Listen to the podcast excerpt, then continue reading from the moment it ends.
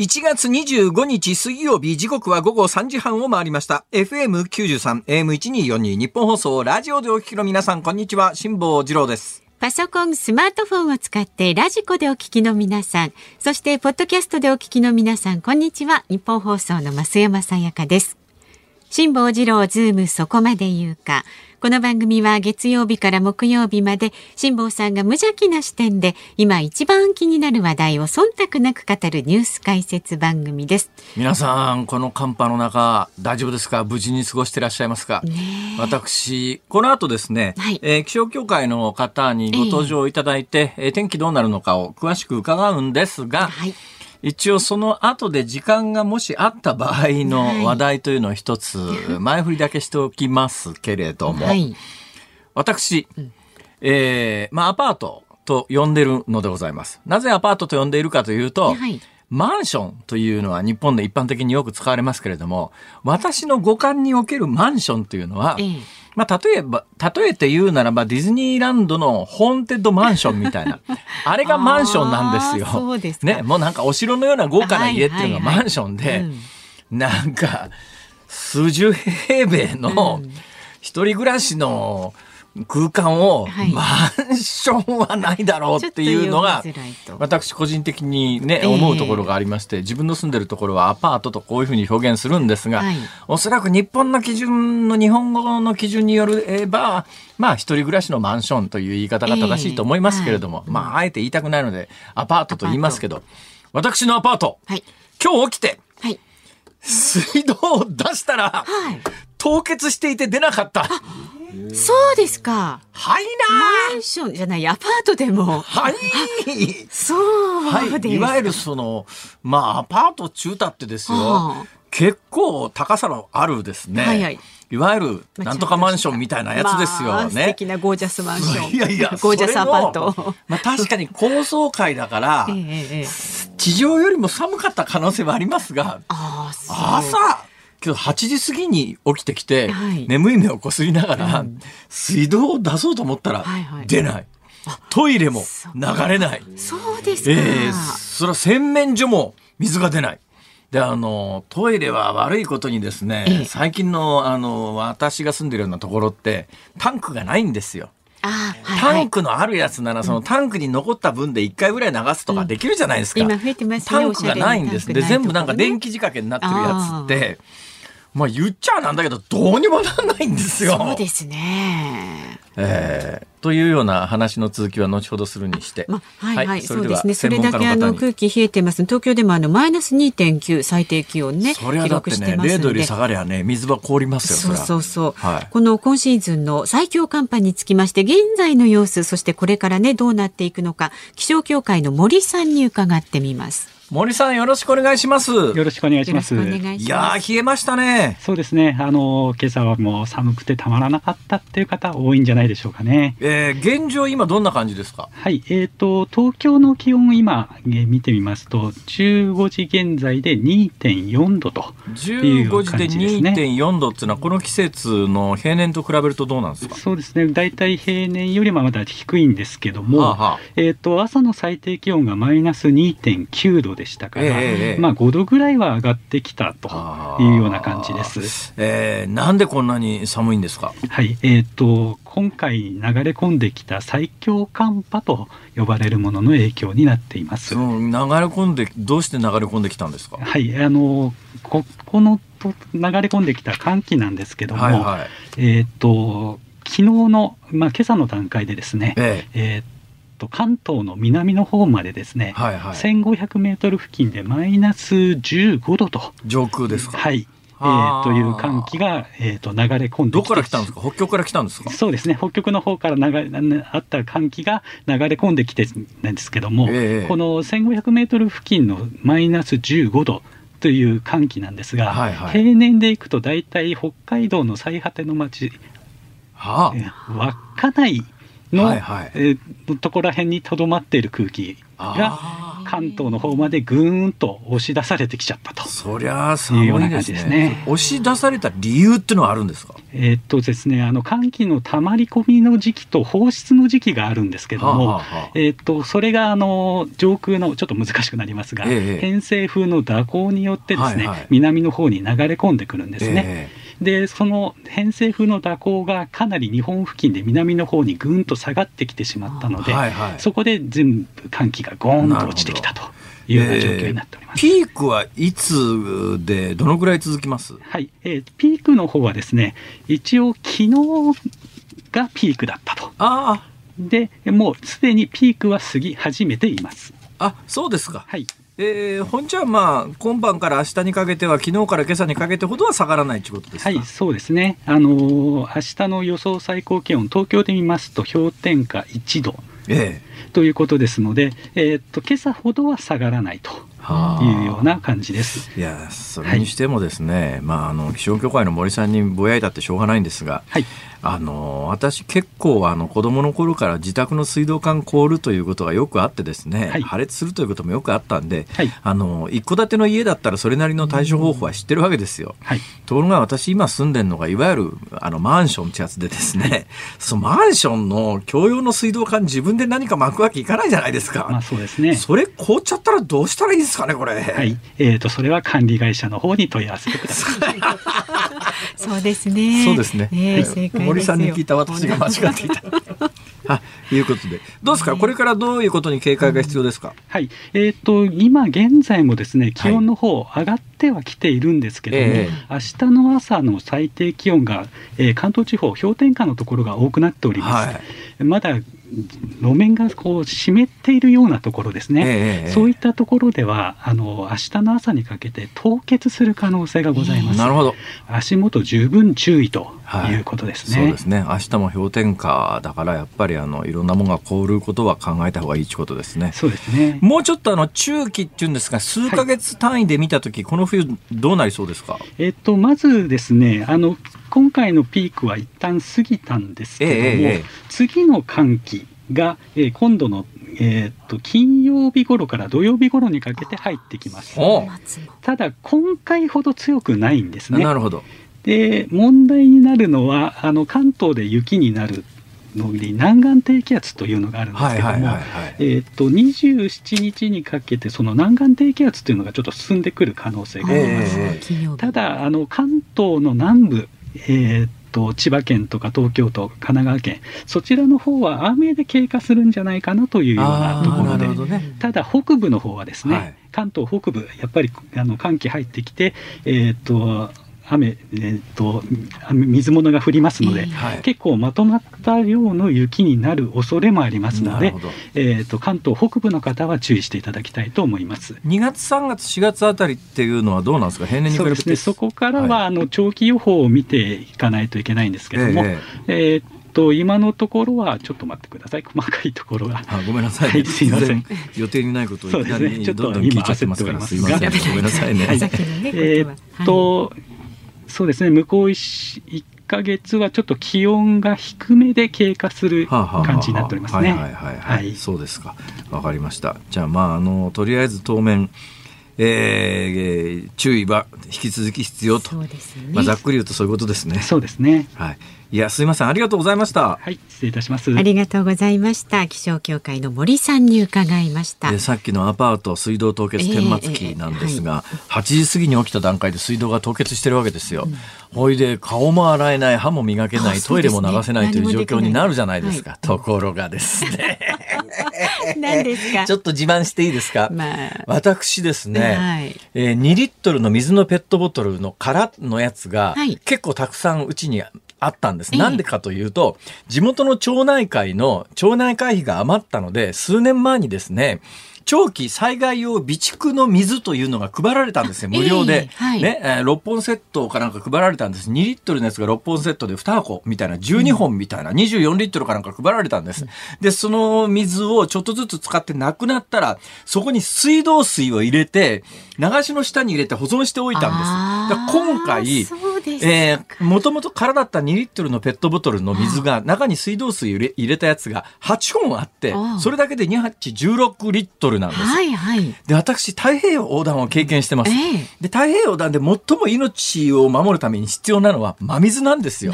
で真水というのが大体ね、太平洋横断中っていうのは1日2リットルの真水があったら人間は死なないっていうのがね。でトイレは、まあ、ヨットの場合はトイレは海水汲み上げますからそれはまあ関係ないんですけども、うんまあ、大体トイレを1回流すのに5リットルから6リットルあれば流れるということは経験的に知ってますから、はい、16リットル備蓄があったので、水道水なんです。この水道水っていうのが意外と長持ちします。というのは水道水には塩素が入ってますから、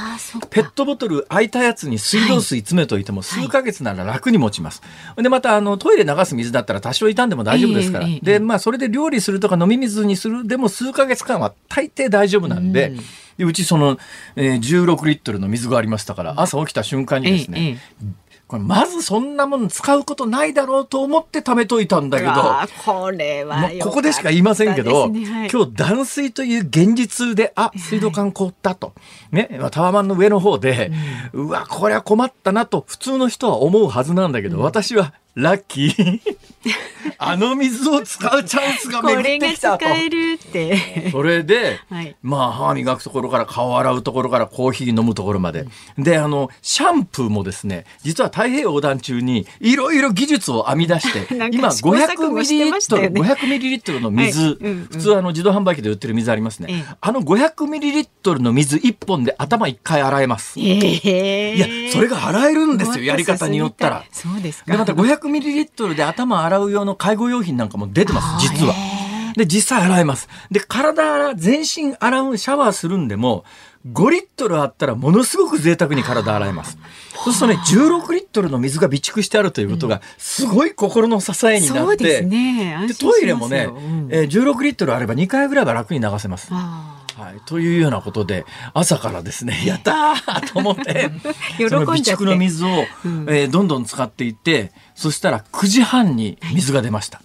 だだんだん溶けてきたんでしょうね。で9時半の段階で水が出たんでそこから普通に生活できて、えー、あのシャワーも浴びて出てこられたんですが、えー、えー、何が言いたいかというと皆さん普段からの備えです。まさに、ね、飲み終わった後の水のペットボトルをそのまま捨てるんじゃなくて、うん、水道水入れて毎日の時に置いといて、で私はそれね水が長期だと腐っちゃうんで、はい、数ヶ月に1回は中の水を入れ替えるという作業をちゃんとしてますね。はい。まずこんなことしてても一生のうち1回役に立つことはないだろうと思っていたら、えーえー、今日役に立ってこんな時に。すっ嬉しいんです私。あれば憂いなしですね。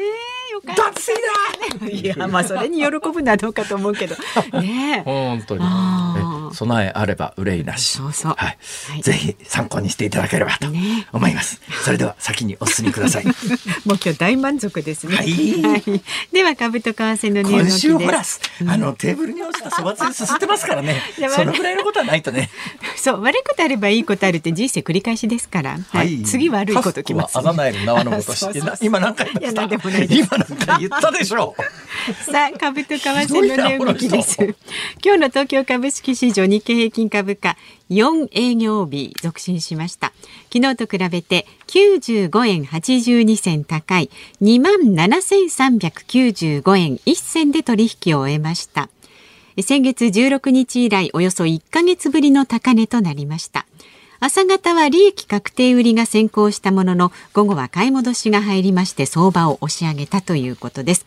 為替相場現在1ドル130円50銭付近で取引されています昨日のこの時間と比べますと40銭ほど円安になっていますさあ、ズームそこまで言うか。この後は昨日から今日にかけてのニュースを振り返るズームフラッシュ。4時台には月1レギュラーです。第一生命経済研究所首席エコノミストの永濱利廣さんに次期日銀総裁候補について伺っていきます。5時台はロシア参謀総長が第二次大戦以来の危機と述べるというニュースにズームしていきます。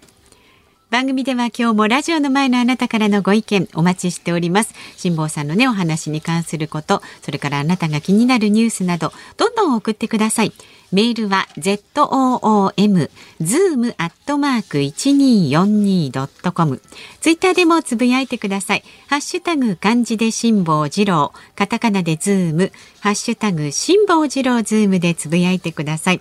ではエンディングにお送りするズームオンミュージックリクエストのお題です。朝起きたら断水していた時に聞きたい曲。朝起きたら断水していた時に聞きたい。そんな曲はないだろう。難しいですね。えこれはあの除外規定なしなしでオールオッケーでよく考えてね送ってください。ズームアットマーク一二四二ドットコムまで選曲の理由も書いて送ってください。お待ちしております。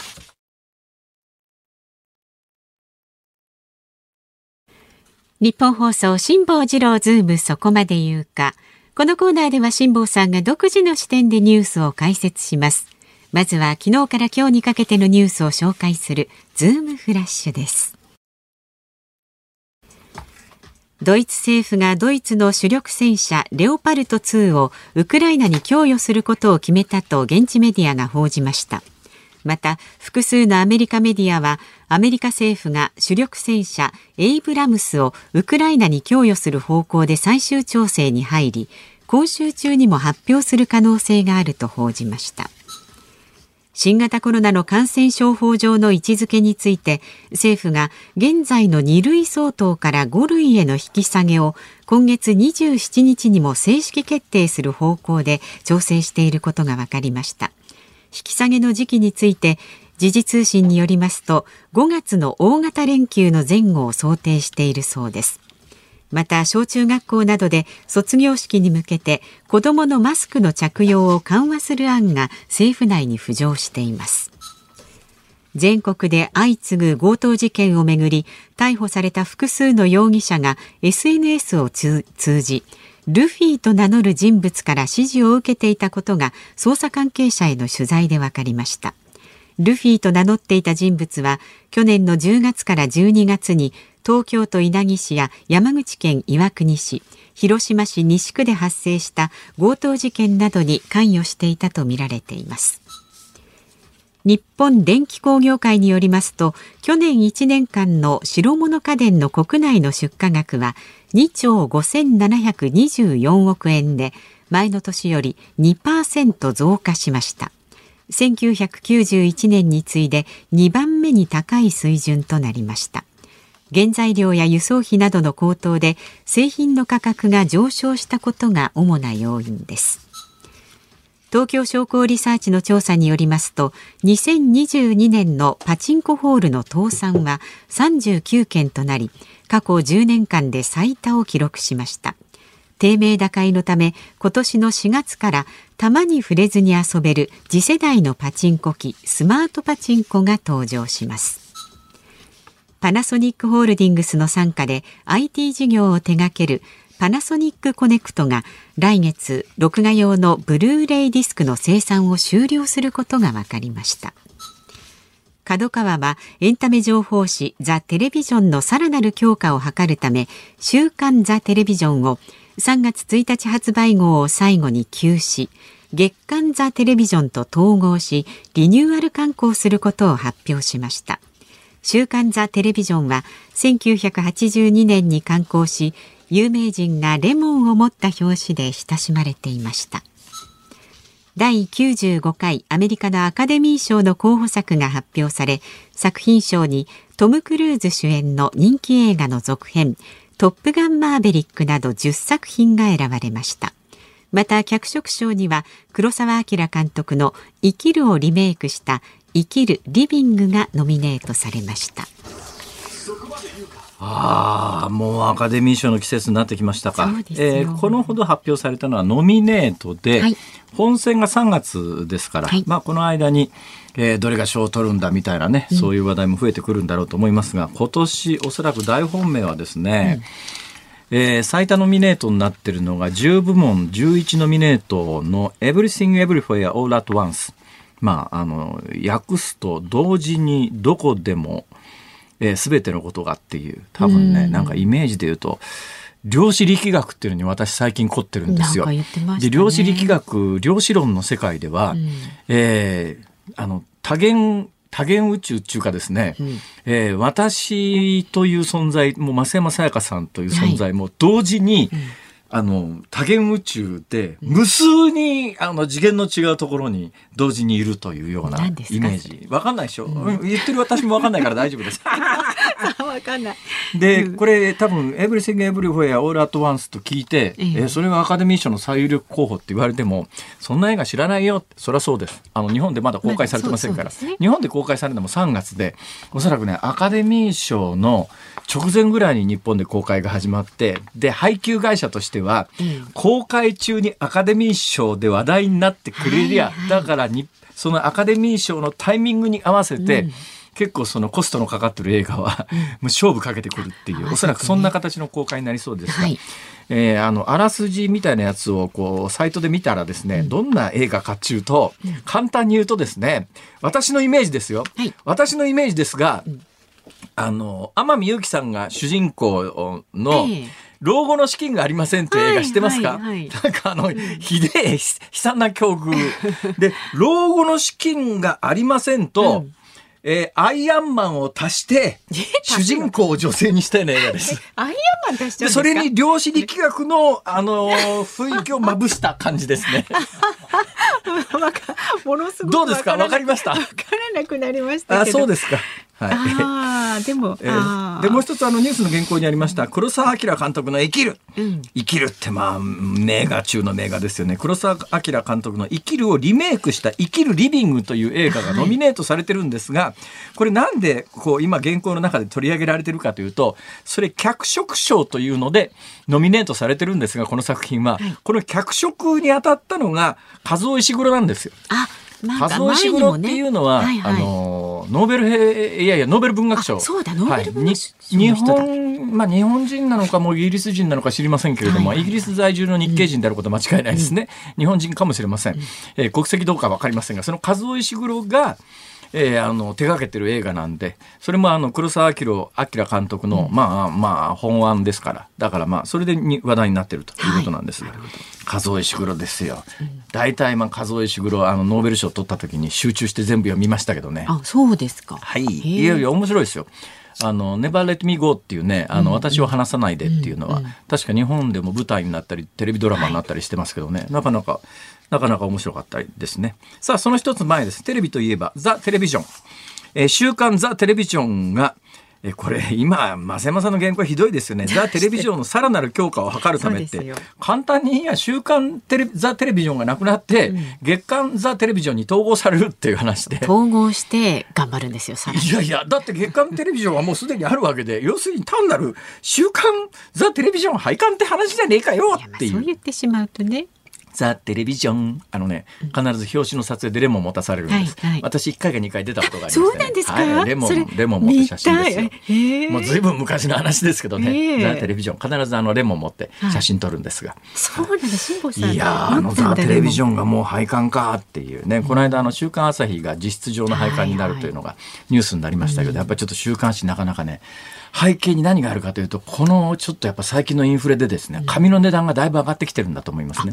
だから多分3月いっぱいぐらいまでは多分紙会社と契約してこの値段ね値段ねっていうことなんですがおそらく契約公開で4月ぐらいから紙の値段が上がると発行部数も落ちてるし、はい、とてもじゃないけどやっていけないよっていう週刊誌が。うん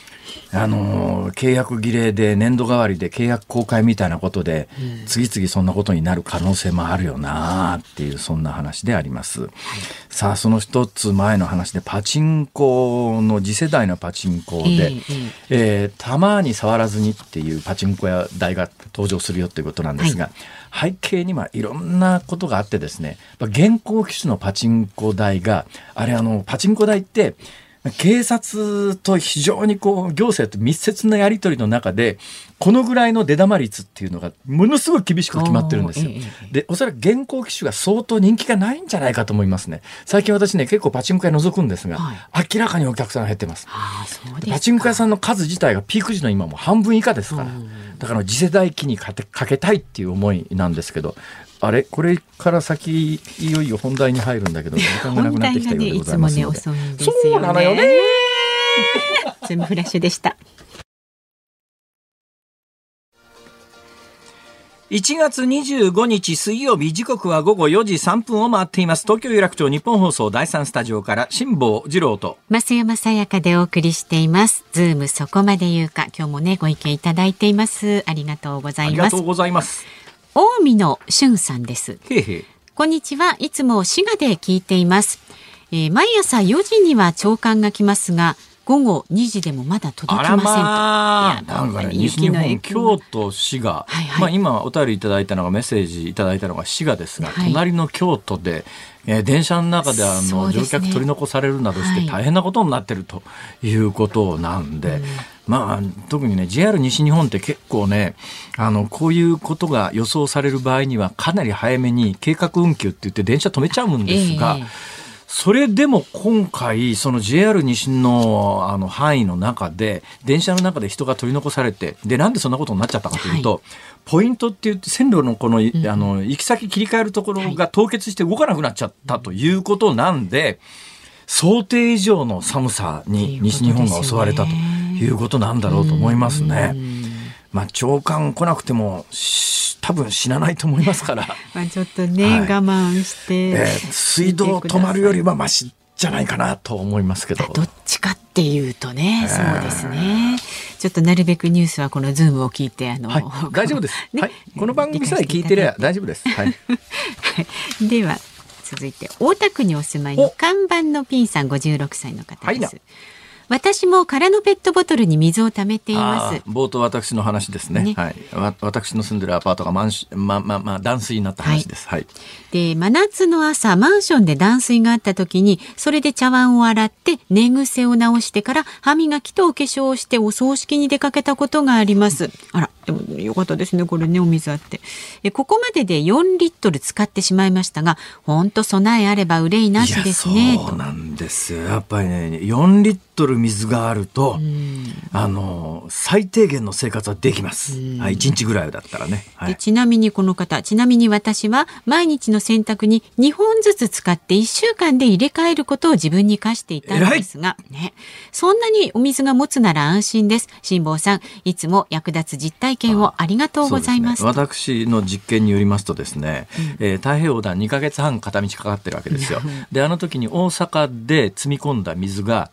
えー、アメリカの西海岸に着く頃には、ちょっと痛み始めてたかなっていう実感はありました。だから、水道水を船のタンクに積んだ時に2ヶ月ぐらいまではなんとか持つというのが私の実験です。すね、ただね、それ塩素濃度にもよるんですよ。だからその水道の塩素濃度って多分基準があるはずですから、はいうん、どこでもあの最低限はクリアしてるはずなんだけど、えー、そこから先どのぐらいの濃度かっていうのは、うん、その、まあ、例えば塩素投入したところと蛇口までの距離とかいろんな条件がありますから、えー、一概には言えませんが、水道水って意外と持ちます。うん、少なくとも数週間は絶対持ちますからね。だからあの空いたペットボトルの水のペットボトルに、これがね逆にあの砂糖が入ってるようなペットボトルに水入れるとその砂糖が原因で腐ることがありますから。だからもうよく洗うか、うん、もう水のペットボトルに水を入れる。ということをしてる限りはそう簡単には腐らない。です、うん、まあ、ただこの方のようにね決まって洗濯の時に使うっていうのを習慣づけちゃうっていうのは非常に、ね、もう非常に合理的ですよね、ね、そう水も無駄にならないですね。そうそうそう。ただ面倒くさいっすよ。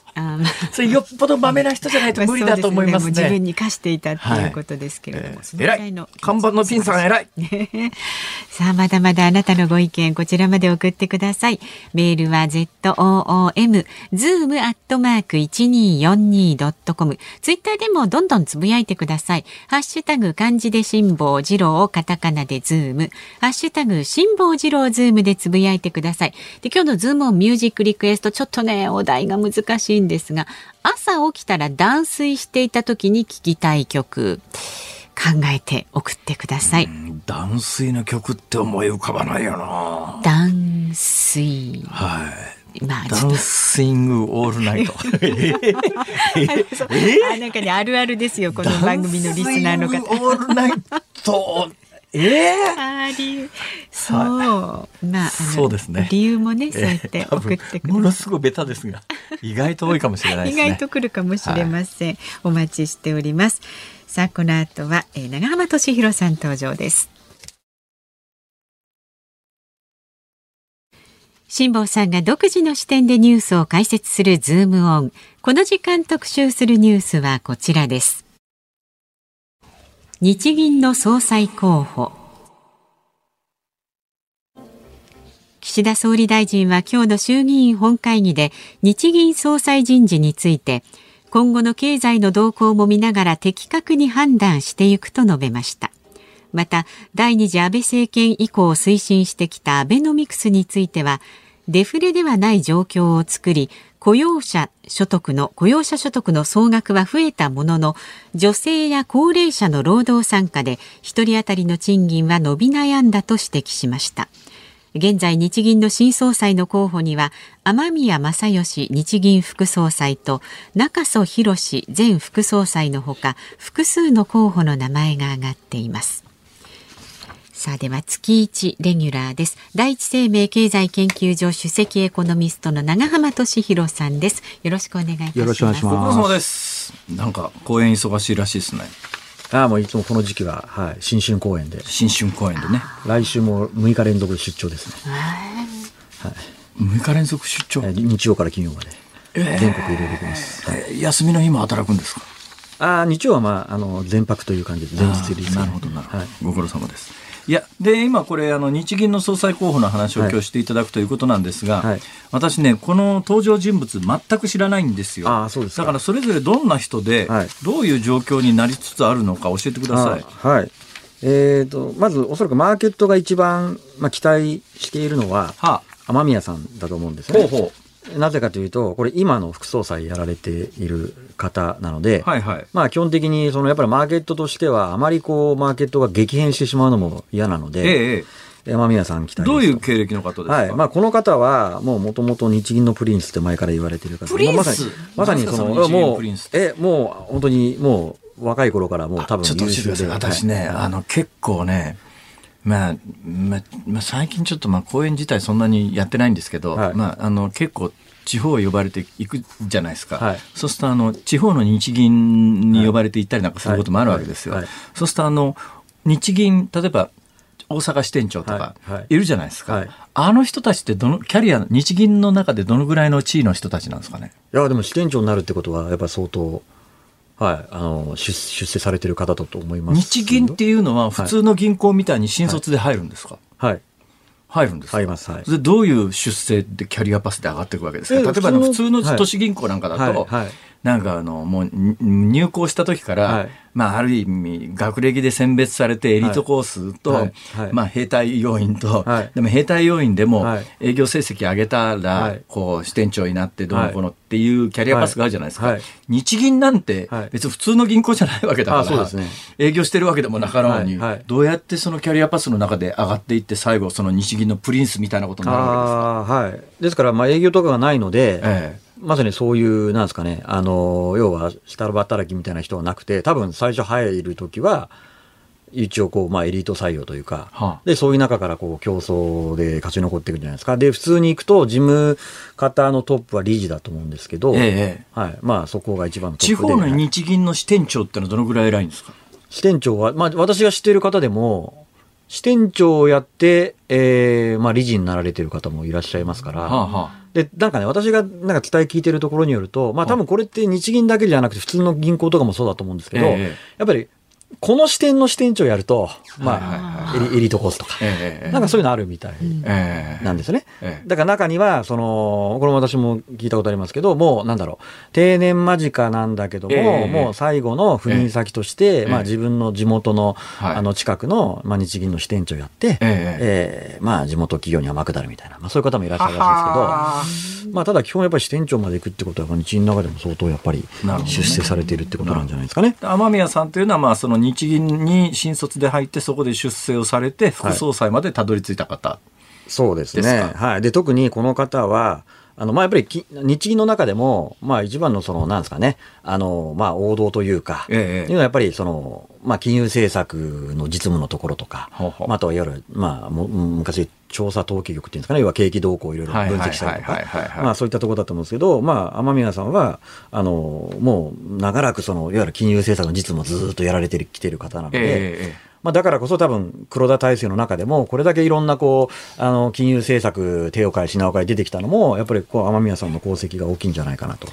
これだから、黒田さんが、あの、え、2期がもう4月で終わるので、はい、でこれはもう交代はこの間岸田さんが言明したので、これはもう100%ですね。はい、100%ですね。はい、で、黒田さんからその雨宮さんに変わったら、何が起きます、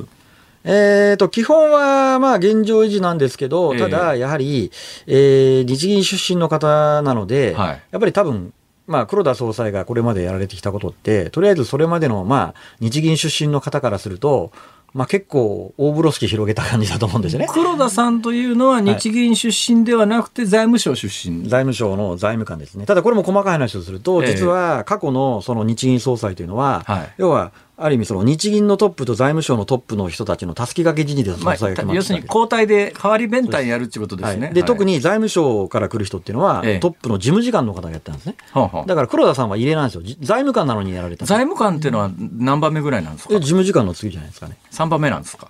え？だから事務あ事務次官の次が？あ要はあの財務省の一番トップが事務次官、ね、事務次官。その下が財務官なんですか、まあ、何人かいると思うんですけど、でなんでそうなったかっていうと、はい、要は結局、その、安倍さんは、その金融政策を大きく変えたいと。ええ、その大きく変える、まあ、同じ志を持っていた方で一番適任と思ったのが、だからそういうその過去のそのポジションとか関係なく。過去は事務次官で、要するに、大蔵省財務省の官僚のトップが、はい、あの、まあ、天下るっていうんですかね、スライドするポジションだったのを、トップではなくて2番手を連れてきたのが黒田さん、まあ、そうですそうですいうことです。だからこれだけのその、まあ、過去にはなかったような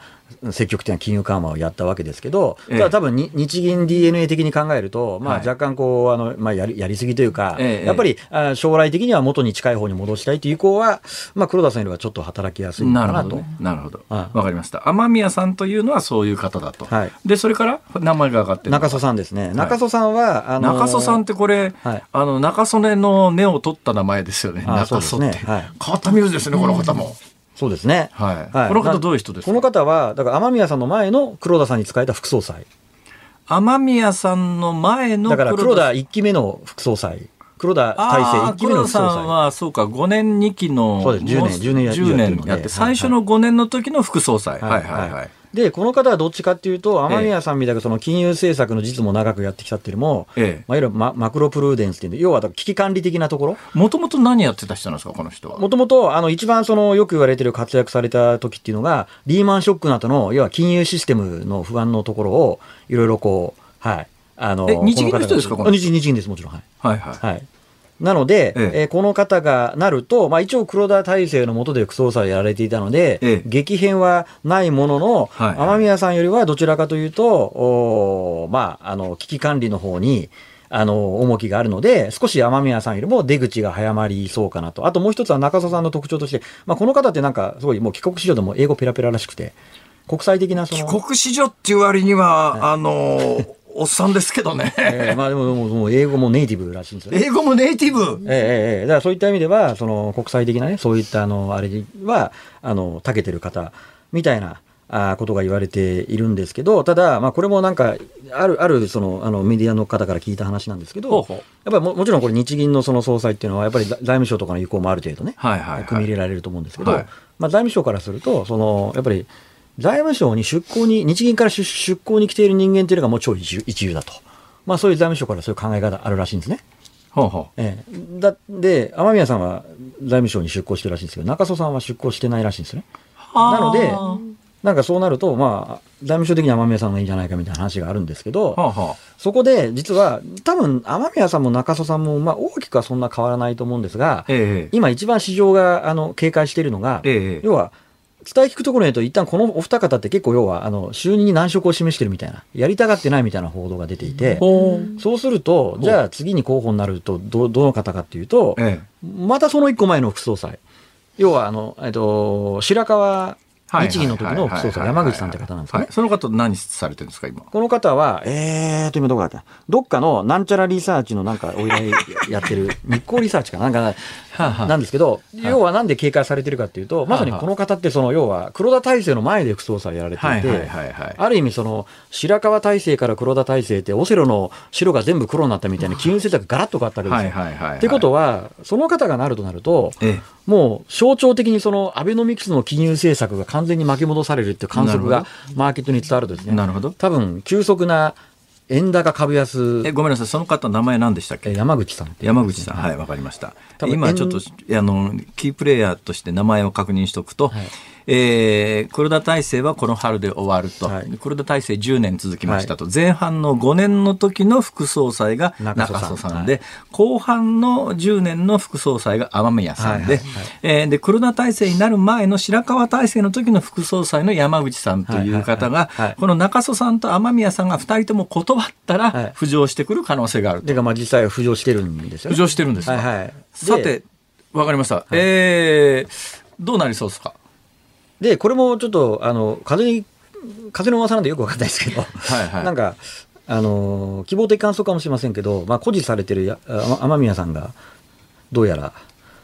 観念したみたいな噂がちょっと風の噂流れてきたんですけど。なんですか、その風の噂って。どっからその風は、どっからその風は起きて？あの、だからといってあんまり信じないでください。だって、それこそ、この前ってあるじゃないですか。某新聞社がですね、はい、なんか日銀がなんだっけ、あの、要は、あの、金融政策の副作用のなんか点検するとか言ってなんか報道して、結局蓋開けてみたらやってなくて、それに踊ら踊らされて、なんか売り仕掛けしてた、あの、海外のヘッジファンドが大損したりとかありましたけど、だからそういう風の噂なんで、全然信じないでもらいたいんですけど、一応まあなんかそういう噂があって、まあ、私は個人的には、まあ、天宮さんがなっていただくのが一番本当どうなんですか？あの下馬評というかですね、はいはい、まああの、えー、わかりました。えー、っとあのうん長浜さんは、はい、あのおそらくあの、まあ、雨宮さんになる可能性が高い高いというか、まあうん、が一番。その他あの、メディアエコノミストその他の予測ではい、で票を入れるとすると今どんなことあだ多分一番多いのが多分雨雨宮さんと思いますよ。で次やっぱ中曽さんがいやそのいい悪いじゃなくてどうなりそうかという票、はい、あそれどうなりそうかがが雨宮さん雨宮さんが一番多くて、で次中曽さんで、はい、でごく一部今あの副総裁やってる元早稲田の教授の若田部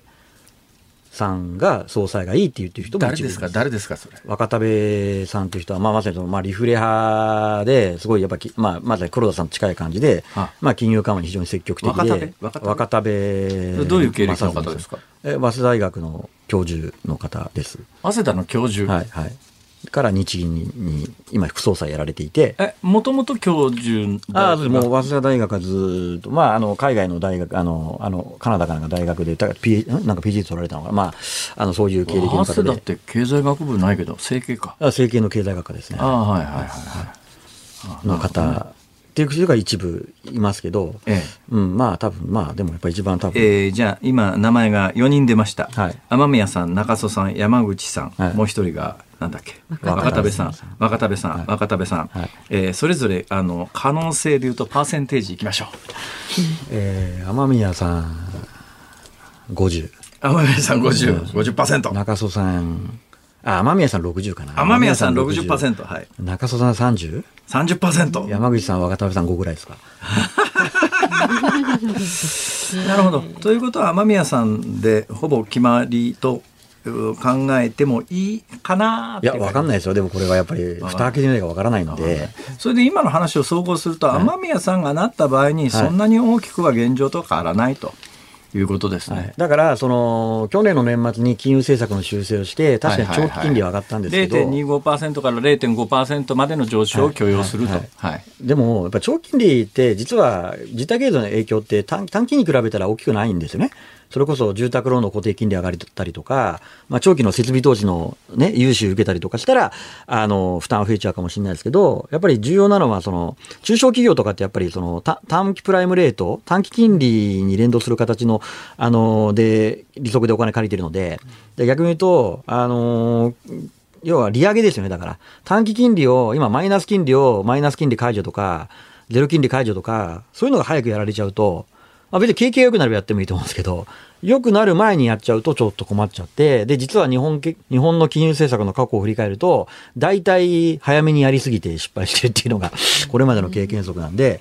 まあ、そこはちょっとそれもあれですね、物価動向次第ですよね。あおっしゃる通りですね。ね。物価経済動向次第、えー、だからその直近なんか4%とかっていうのが、あの、で40年ぶりとかって報道されてるじゃないですか、はいはい、足元の物価で、はい、日銀は来年度の物価、今年度に関して言うとまあ3%上がるけれども、2023年度に関して言うと1.6%ぐらいだろうと、ね、1.6%ぐらいだったら、まあ言っちゃなんだけど、そんなにあの物価上昇っていう感じもない数字なんですけど、来年の物価上昇がさあ1日銀の予想する通り1.6%で済むのかっていうのは、はいちょっと私危惧してるのは、はい、去年の6月段階で日銀の2022年度の物価上昇ってまだ1.9%で、7月に2.3%に変えて、はい、で年末2.9%まで来て、はい、今直近で言うと3%まで上げてきたじゃないですか。そうするとこの半年ぐらいで、日銀の予想する物価上昇率ってかなり上がってきてるんで、来年本当に1.6%で収まるのかこれで結構、あのエコノミストの人はそれで収まるっていう人多いんですけど、はい、本当はどうなりそうなんですか、ね、あ逆に言うと、去年なんでそんなに上がったかっていうと、え。ー、要は40年ぶりのインフレで、そこまで上がった、コモディティとか上がったからそうなったわけなんですけど、もうあの、要は商品市況ってもう去年の夏にピーカート下がってきてるんですね。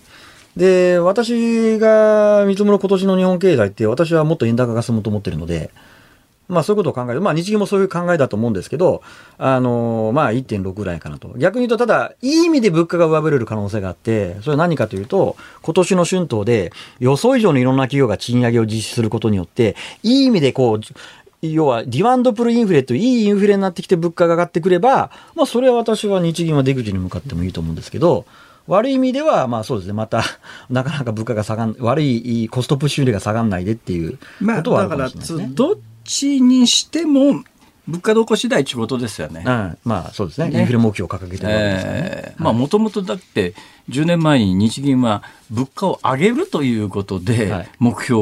に据えてきてるわけだから。えー、だからまあある意味物価があの適正に上がり始めたというのならば、はい、そんなに騒がなくていい話という、まあ簡単に言えばそういう状況で。これからそそのあたりどうなるのかと、うん、でまあ、日銀、まあ、4月の7日かなんかかな、交代時期は。えー、はい、4月の前半ですね。前半ですね。はい、えー、その段階で。名前は多分今週、来週か再来週ぐらい出ると思出ますか、うん、そこでもう決まりですか、あ、てかもう出たらとりあえずもう、あとは国会同意人事。はいはいはいはいはいはい。そうか。はい、あのー、そう、日銀総裁人事っていうのは面倒くさくて、あの衆議院と参議院で両方可決しないと認められない、だけど今もうあのねじれてないので、これがね、ねじれ国会でで、参議院で野党が多いと、衆議院は取っても参議院で認めてもらえないから、そのまんまあのいつまでたってもチューブラリンということが過去いくつかあったんですけど、ね、だから民主党政権の時でありました、ね、衆参ともにあの与党が過半数、軽く超えてますから、まあ、だから名前が出たら決まりということですね。はい、ということがもういつですか？え、まあ多分名前は来週か再来週出ると思うんですけどね。来週か再来週に。注目ですね。さあ、間宮さん60%。はい、これ中曽さんっていうのは私どう見てもこれ漢字見ると中曽さんに見えちゃうんだよね。中曽さんですね。三十パーセント。はい。まあ今日もたっぷりとあのお話を伺いました長浜さんですが、はいはい、本をねプレゼントしてくださるということでもう今月の17日に発売されたばっかりです PHP 研究所から給料が上がらないのは円安のせいですか？通貨で読み解く経済の仕組みというこちら3人の方にプレゼントいたします PHP ですかこれはいはい、であの私も読ませていただきました。が非常にあの分かりやすく、ええ、あの経済苦手っていう方でも分かるようにね、はい、書かれているもの PHP はい。はい、ぜひ三人の方にプレゼントです。あ、そうです。ああ、一緒ですね。四釣り決まりました。ありがとう。あ、素晴らしい。さあ、あの欲しいという方メールでご応募ください。はい、ええー、三冊プレゼントです。はい、宛先はズームアットマーク一二四二ドットコム。締め切り今夜の深夜零時ですから、あのラジコのタイムフリーとかポッドキャストでお聞きの方もね、ぜひご応募ください。当選者の発表、商品の発送をもって代えさせていただきます。さあ、月一レギュラーの第一生命経済研究所首席エコノミスト永濱利廣さんでした。今日もありがとうございました。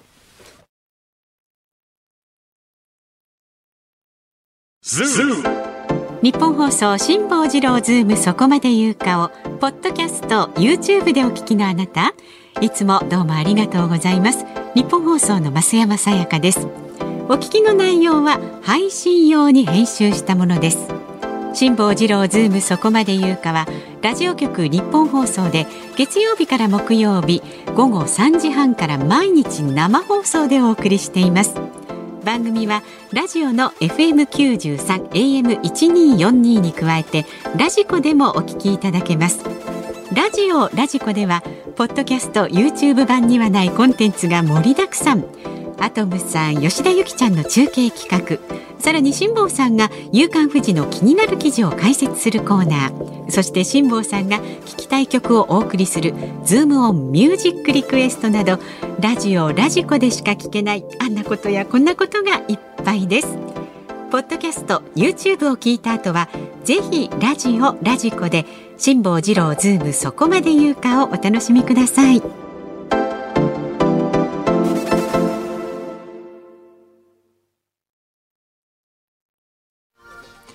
1月25日水曜日時刻は午後5時を回りました。こんばんは辛坊治郎です。こんばんは日本放送の増山さやかです。今日もズームオンミュージックリクエストにねたくさんリクエストいただきましてどうもありがとうございました今日のお題は朝起きたら断水していた時に聞きたい曲辛坊さんのね今朝の様子ですが、はい、ちょっと難しいお題でした、はい、秋田県からいただいてオールナイト来てないですか？まあまあまあまあまあ、はい、秋田県秋田市のしみたるみさん52歳の方ね、朝起きたら断水していた時に聞きたい曲は TRF で寒い夜だからをリクエストします、そうですね、ね。えー、歌のタイトル通りで昨日今日寒い寒い寒いです。いや全く。ペットボトルに水道水勉強になります。早速実践いたします、ぜひぜひ。ねでこちら秋田はまだまだ暴風雪ピークが続いています。寒いだろうな。もうこっち東京の日じゃないですよ、えー、氷点下、秋田風強ですからね。そうそうそう、はい、今年いや去年行きましたけど、はい、ああそうですか。でもこの方ね最短距離で犬の散歩してきました。顔と指痛いです、えー、ご苦労様です。外でしかほら用を出さないワンちゃんとかいると困るんですよねこういう時ね。大変大変それから千葉県我孫子市の私の彼は御用聞きさんです。57歳。水がないから内山田博さんとクールファイブ東京砂漠いかがでしょう うまい。うまい。まあよく考えました、ね、月の砂漠でも良さそうなもんですねそれだったらね、はい、それから三重県鈴鹿市の57歳男性東海太郎さんは断水の時に聞きたい曲来ましたよ。ノーランズで「ダンスイングシスター。近づいてきたぞ。ダンスイングシスター。近づいてきたぞ。それから千葉県水道局さん。リクエスト曲はデビッド・ボーイのレッツ・ダンスイ いやいや、それレッツ・ダンスだし。レッツ・ダンスイそして、ええ、埼玉県にお住まいのベスト8の壁ドンさん69歳は、アバで「ダンスイングクイーン。いやいや、ダンシングクイーンだし、それ。辛坊さんがね、呼び水になっちゃったんですよ、やっぱこういうの。そうっすかね。うん。それからやはりですね、一番多かったのがこちら、神奈川県横浜市の井戸ヶ谷大家さんはですね、ダンスといえばこの曲です。モンタンドブラザーズのダンスイングオールナイト。やっぱりそうでしょう。ダンスイといえばダンスイングオールナイトでしょう。ダンスイングオールナイト。ズモンミュージックリクエスト。本日はモンタンドブラザーズダンスイングオールナイト。結局これですか。はいどうも、はい、ありがとうございました。ありがとうございました。じゃあエンディングでお送りします。さあ番組ではラジオの前のあなたからのご意見24時間お待ちしておりますのでねいつでも気が向いたら送ってください明日木曜日ですので飯田浩二アナウンサーの登場です。飯田さんや辛坊さんへの質問そしてニュースや普段の生活で感じる疑問なんかも送ってください。メールは z o o m zoom アットマーク一二四二ドットコム。ツイッターの方はハッシュタグ漢字で辛坊治郎カタカナでズーム。ハッシュタグ辛坊治郎ズームでつぶやいてください。あなたからのメッセージをお待ちしております。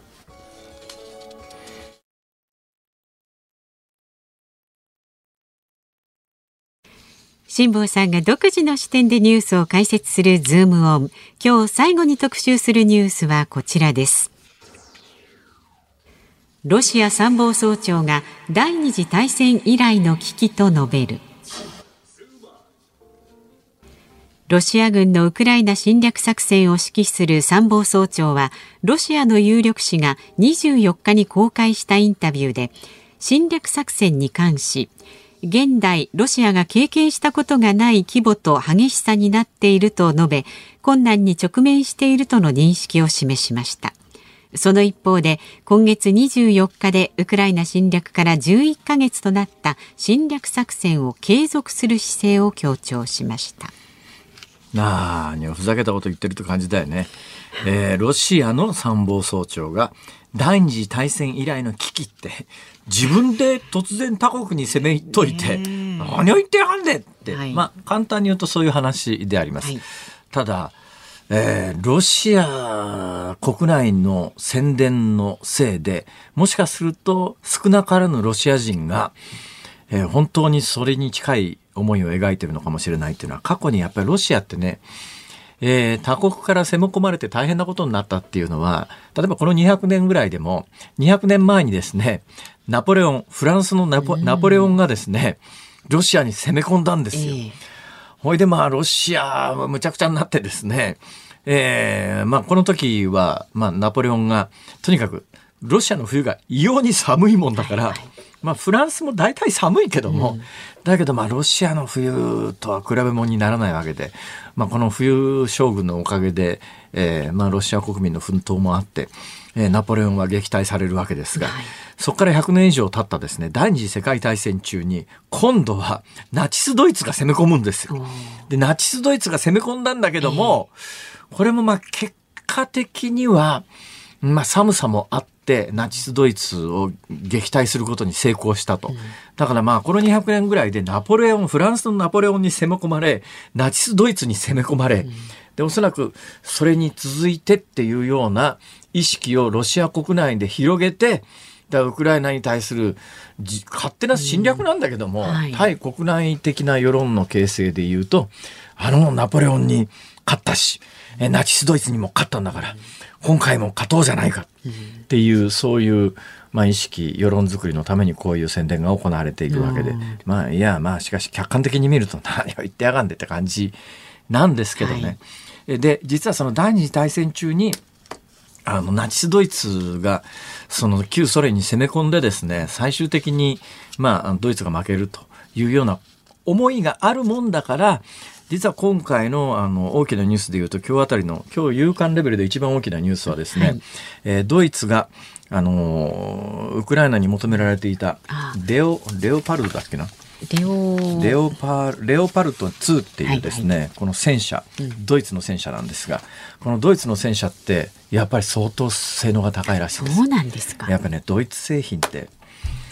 なんだかんだ言いながら性能高いのかなっていうのは第二次大戦中の逸話なんですけども、うん、で第二次大戦中って日本とドイツと同盟結んでたじゃないですか、はい、で日本のエンジンの技術者がですねドイツのエンジンの技術みたいなものを視察に行った時に、うん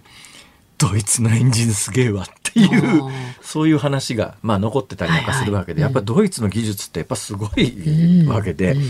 でこのあのドイツが開発したレオパルトっていう戦車はですね、はい、えー、まあ、今西側西側っていうかまあ、旧ソ連の領域だったところも含めて、えー、大体、あの、NATO 軍に2000両ぐらい配置されてて、このレオパルトっていうドイツの戦車っていうのはすっごく丈夫で、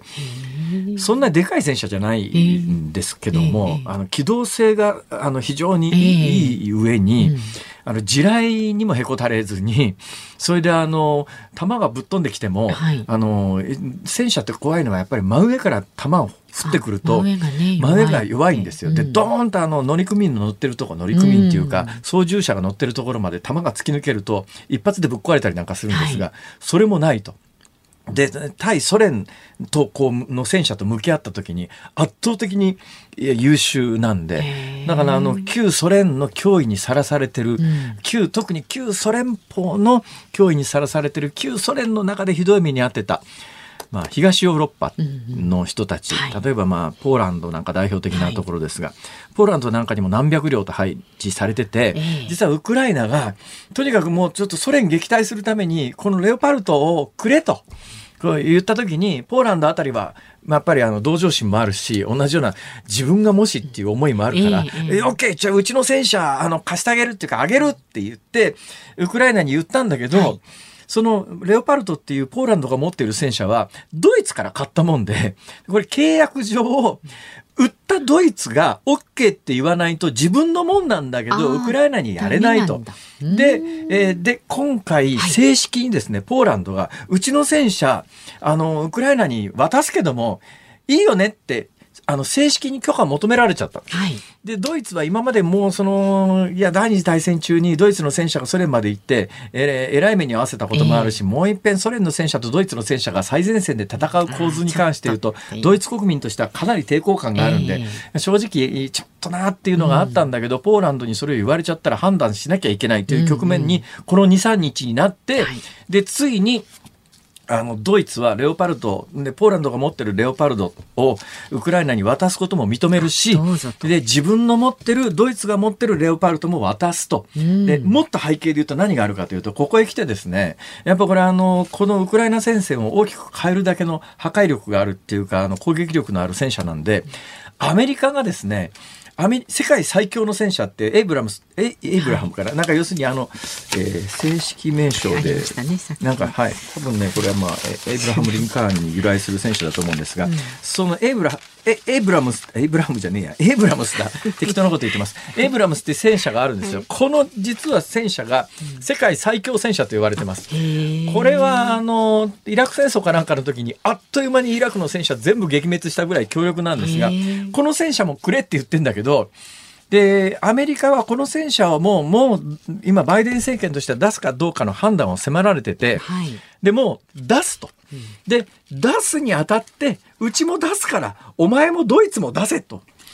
いうことで、だこれが供与されると、うん、えー、このロシアのウクライナ侵攻に関して言うと、一気に戦局が変わる可能性も秘めてるぐらい、実は強力な戦車を、うん、ドイツが許可を出して、うん、えー、ウクライナに出すことを決めましたというのが、今日の夕刊レベルの全紙一面トップに来てますけども、えー、そういう大きなニュースです。実際に供与されるのにはまだあの練習しないと動かせないんで。なるほど、ちょっと時間がかかります。だけどね、もうその供与を見越して、はいはい、もうすでにポーランド国内でウクライナの戦闘員が、うん、あの実際の操縦を、ま、習い始めてるという情報もありますから、えー、だからまあ供与され始めると多分春雪解け後ぐらいには十分戦える状況になるんじゃないのと。レオパルト。はい。だけどね、ドイツがもう一つ恐れてることがあって、はい、なんで嫌なのは、そのドイツ戦争、あの、第二次大戦の記憶があるからなんだけど、うん、同時にそれを供与し始めると、一気に戦線が、あの、ウクライナが優勢になって、はい、ドイツが負けていくと、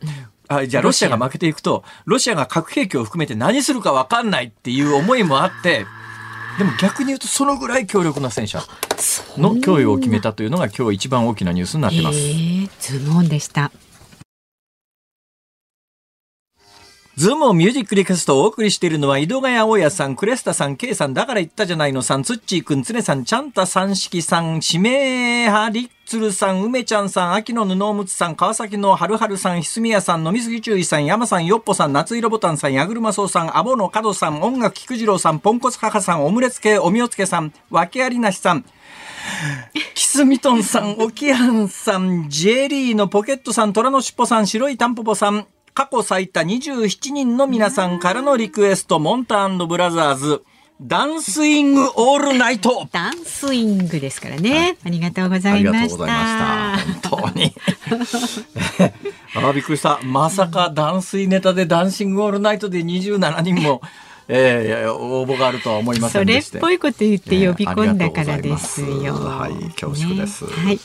さあお聞きの日本放送この後は5時30分から鶴光師匠美和子様登場です鶴光の噂のゴールデンリクエスト明日の朝6時からの飯田浩二の OK 工事アップ。コメンテーターは、元日銀審査委員の片岡剛志さん。国会代表質問、アメリカ政府のウクライナへの主力戦車供与をめぐるニュースについて取り上げます。